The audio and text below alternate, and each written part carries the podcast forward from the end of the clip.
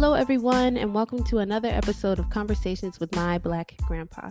We are back with episode 5, and our topic is such a great and relevant topic for us to discuss in this day and age. Hopefully it can spark some conversations between you and your loved ones to have as well. Also, just to let you guys know, for those who are willing to invest in what we do and our efforts, note that you can Cash App us at $CWMBG. Stands for Conversations with My Black Grandpa on Cash App. We currently do not have any other method or medium for you guys to donate or bless us as of right now, but if you feel led to and that's what you have, feel free to do it. But that's about it, and I won't hold you guys any longer. Here's to another conversation with my Black Grandpa.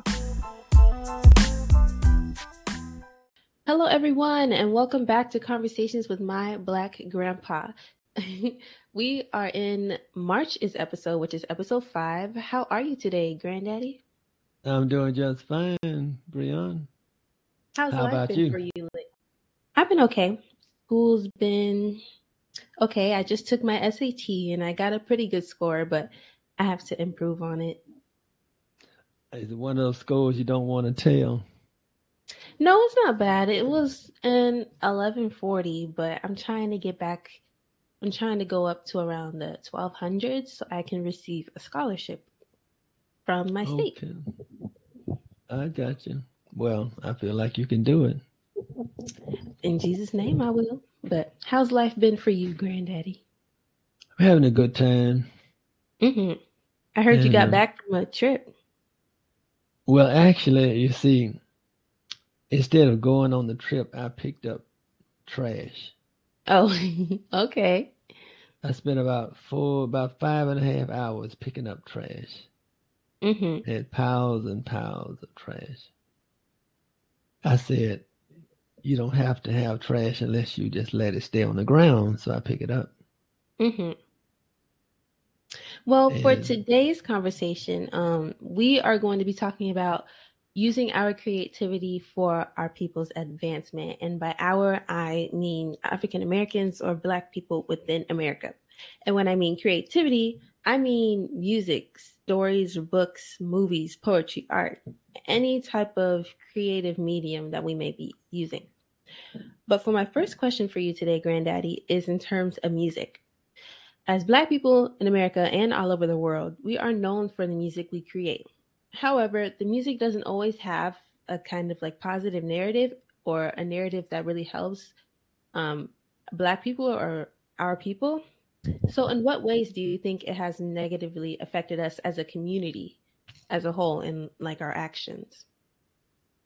Well, I tell you, around the last part of 1970s, early part of 1980s, there were some people who had an idea.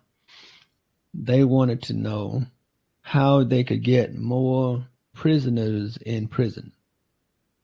And someone came up with a brilliant idea, was to take money and put it into the music that had prison mentality.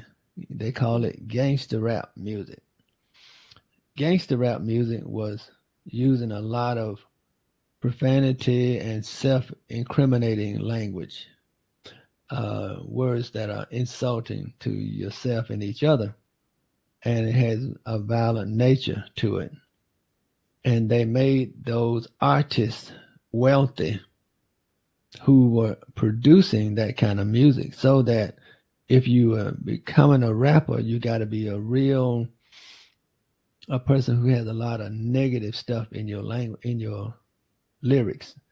And so the money began to feed the people who were producing the negative language.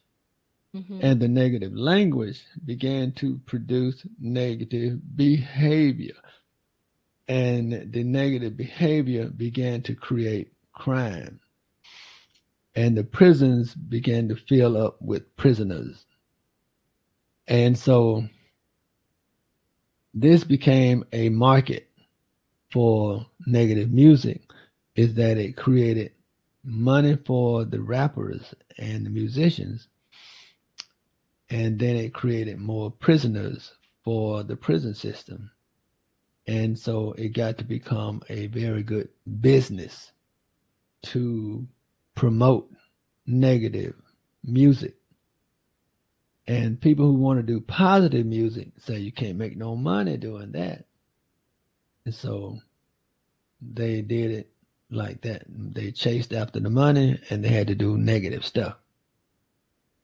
So this in this country, now I don't know how it affects people in other countries, but in this country, it filled up the prisons and made a lot of young people get into violent behavior. And I have a question. Okay, go ahead. Where did the people who wanted to fill up prisons, where did they get the idea to use music as a way to do that? That is kind of a secret. Because even the person who spilled the beans and told about this was so afraid that they would not identify themselves. Mm. But they said they were in the meeting in California. But it was kind of like, if they knew who I was, they would kill me. Mm. Mm-hmm. So it's kind of a underhanded situation. Are you able to share where you got that information from? Was it a book, a video, a website? It was a video of a person, but the video was like they couldn't identify themselves. But however, I did see a video of a Jewish guy who said that he was the father of gangster rap and that he financed it. And I forgot his name, but his name is easy to retrieve. And he says he took the credit for being the financing person for gangster rap. Mm-hmm. I would have to search his name. It's okay. We can always provide it in a link or something later. But I think that's really interesting how some of the more popular Black musicians or artists or like Black music have been popularized by white financiers. Mm-hmm. Because I also know I feel like a lot of those people who have chosen that route ended up choosing narratives or making decisions that was at a cost of being beneficial to the Black community or was beneficial to them in a really big way, but to like a lot of communities and younger people in a not so big way. And I just think that's really interesting. Yeah, I think when people want to do harm to a group of people, they would find people who they could pay, and that pay is used to compensate people to do things that benefit them personally, financially, but it hurts the people that they represent. Mm-hmm. And they don't think of it that way. Yeah. So and it really allows me to appreciate more of those like Black businesses or Black organizations or entities that are founded by Black people and built up by Black people who also use it as a way to benefit the Black community. With that being said, because for me, that's one way Black people can use their musical influence or their talents to bring progression and change to us as a community. But what are some other ways that you think it can be done in order to use any of our mediums of creativity for change? Well, now, of course, creativity is not just art. Creativity is coming up with ideas to alleviate whatever change you want to make happen. And being creative is what folk call thinking outside the box. So people who invent things are creative, and people who come up with procedures and approaches to dealing with a problem, they are creative. So if we thought about the basis of a lot of our issues, I would say that the first thing you have to think about when anyone is out to hurt you is make sure you don't help them do it. You see, when you help people hurt you, that means you are part of the people who are hurting you. So, for example, if I use derogatory language to describe myself, I don't need anybody else to do it because I'm doing it I'm doing it to myself. If I do it to describe other black people, I'm using derogatory language to describe other black people, then I am harming myself by harming my other black people. And other people don't have to do it because I'm doing it myself. If I have low expectations and all that. So the idea here is we have to start by raising the value of ourselves, our black people and ourselves as individuals, raising our value by making us matter. Now, the phrase Black Lives Matter is half of a statement, because I like to think of the complete statement being Black Lives Matter to me, because now I have personalized who it matters to. And if it matters to me and I get 2 or 3 more people, I can say Black Lives Matter to us, so that it becomes something I can handle. But just throwing the word out, Black Lives Matter, it doesn't make any sense until you say who does it matter to, or who does it matter for. So we have to have a sense of taking ownership and taking responsibility for how we feel about ourselves and how we respond to ourselves. And to me, this is one of the greatest opportunities for creativity, is creating ways to show that we value being black, that we value being black. The melanin in our skin is good stuff. Keeps to protect you from the sun. It makes you look pretty and all kind of things. Other folk risk skin cancer trying to get some melanin in their skin. We got it already in our skin, so we can feel good about that. We can feel good about the fact that we can solve a lot of our problems by simply working together. It's not like we need somebody over yonder to do it. It's just a matter that we have to do it together. We have to not be competitive, not be jealous, not have envious attitudes, and to value each other. So we feel good about your success.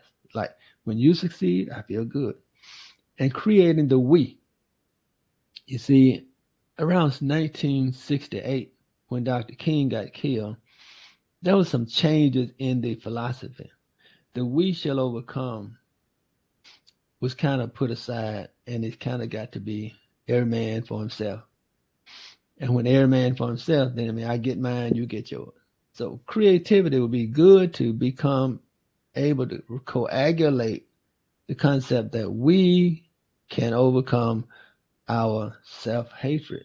We can overcome our self-inflicted pain. Don't worry too much about what other folk do. Think about what can we do to help each other, because that really, it makes the difference. How other people feel is their business, but how we feel about ourselves and how you feel about the person in the mirror.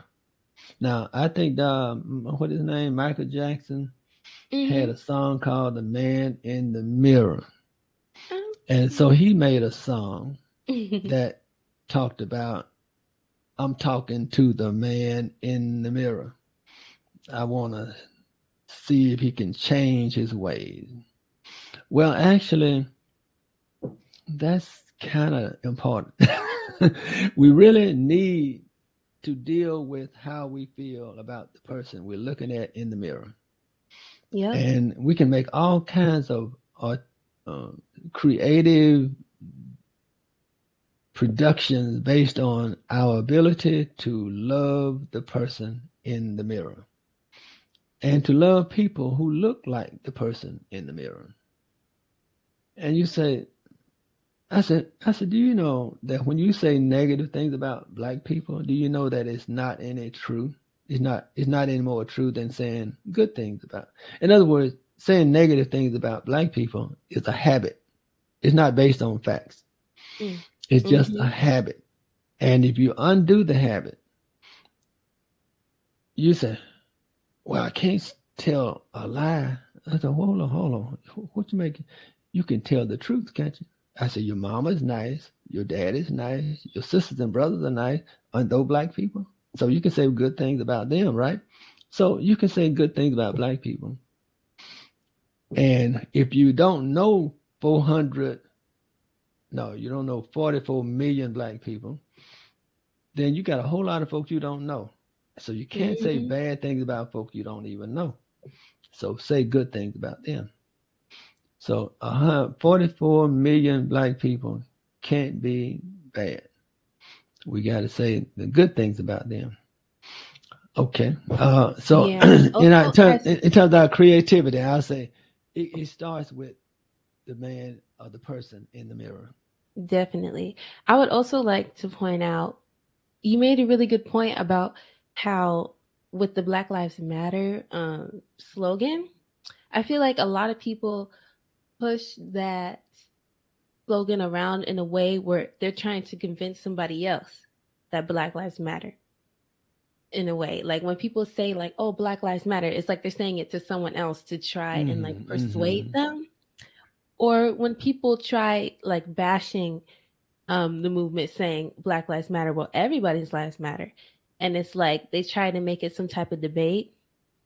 Mm-hmm. But I think it would be more effective to say Black Lives Matter to me or Black Lives Matter to us, to show that it doesn't matter what you think about Black people, exactly, as long as we know in ourselves that we are enough, that we are beautiful, that we are strong, that we are smart, all the things that some people may have spent their entire lives, who have spent all of their efforts building up systems to do, have spent millions of dollars to persuade us into thinking that we aren't enough, we aren't smart, we're just drug dealers, we're just prostitutes, we're just people who don't go to college or don't care about college, things like that, who don't care about financial freedom, about wealth and stuff like that. But I do think that what we lack right now as a people is being able to use our balance to improve ourselves, or like not really to gatekeep, as some people might say, or like try to keep it all to ourselves, like no one else can use it. But because it's been used to persuade other people, or been used to entertain other people for so long, we've had no time to kind of enjoy it for ourselves without being forced to enjoy it for ourselves. You know what I mean? I think you're saying that we spend too much time trying to convince other people. Mm-hmm.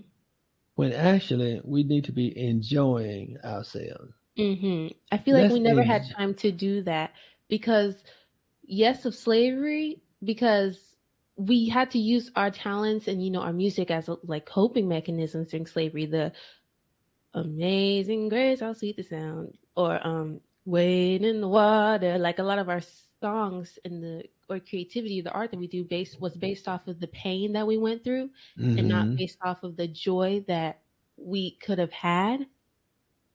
So I feel like we should be allowing ourselves to get to have that time. Because as soon as we got out of slavery, and as soon as we started, you know, the civil rights movement happened and we had a lot more freedoms.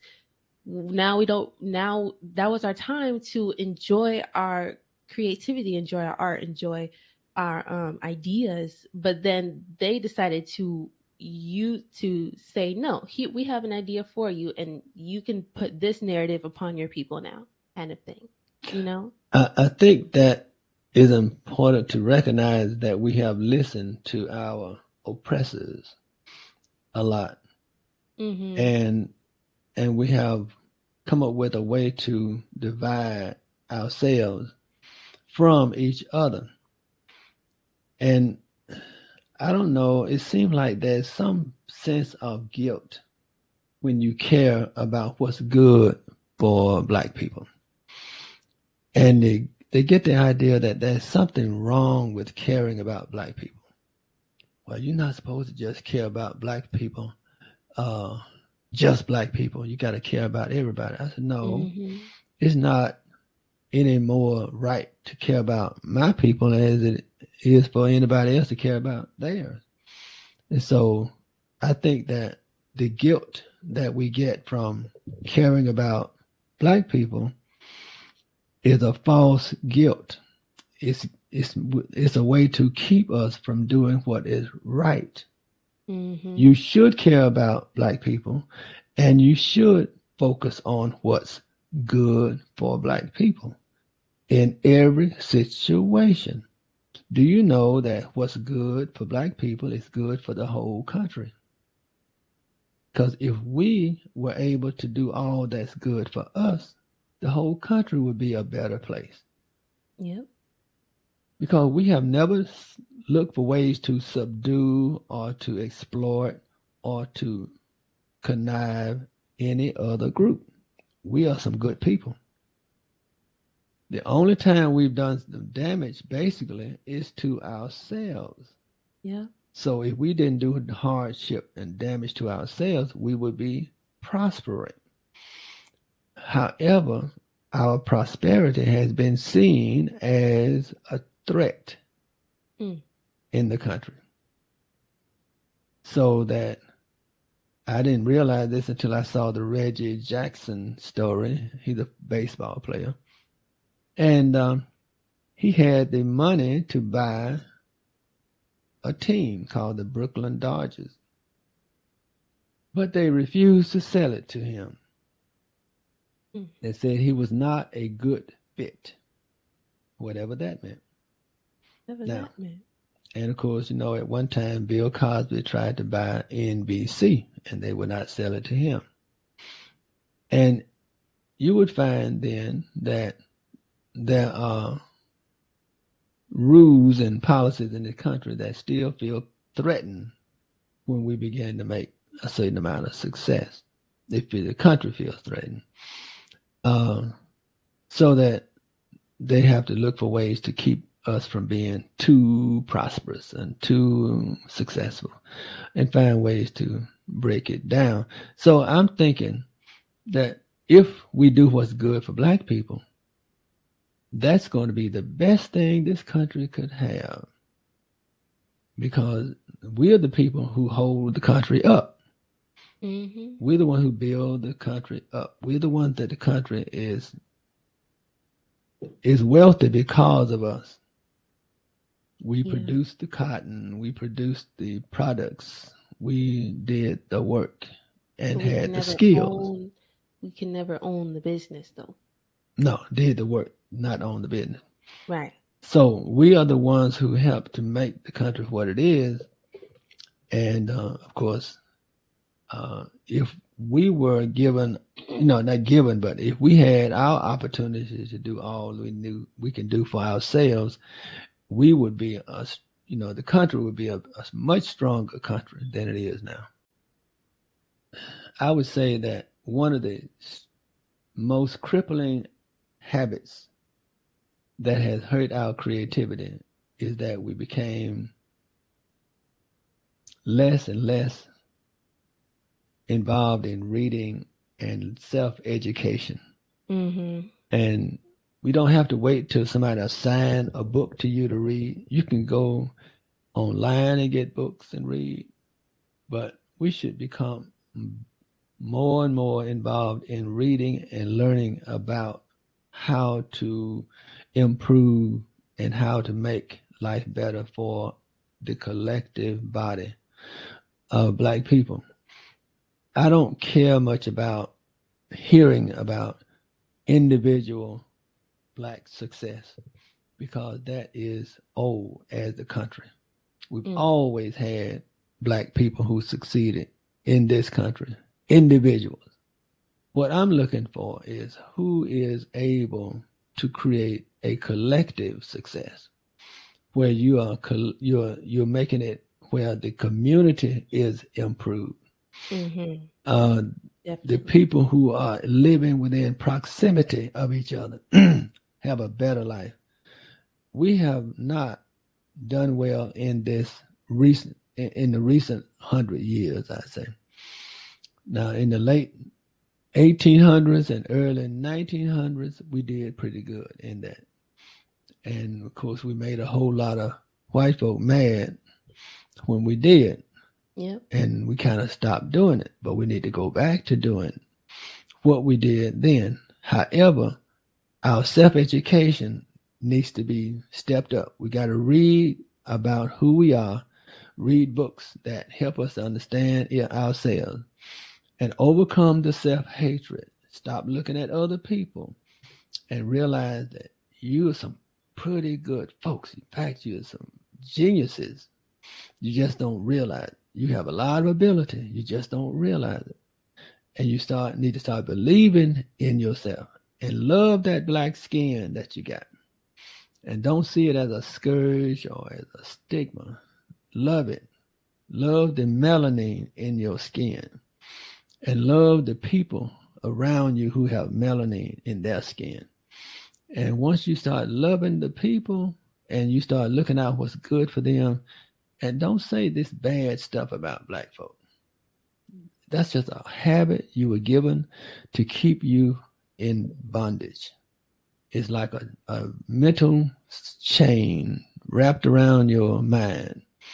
Get rid of the negative habits of bad-mouthing black people. Don't bad-mouth black people at all, because it's not true.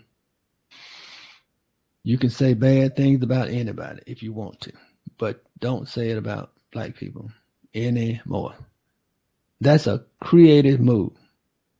You'll see a change immediately when you start bad-mouthing black people. Mm-hmm. And start looking for all the great things you can like about us. And that nice melanin in our skin. That's wonderful stuff. Yeah, I think that's a great note that we can end off of for today. What do you think, Grandaddy? I'll go along with that. Yeah. All right. Let me end.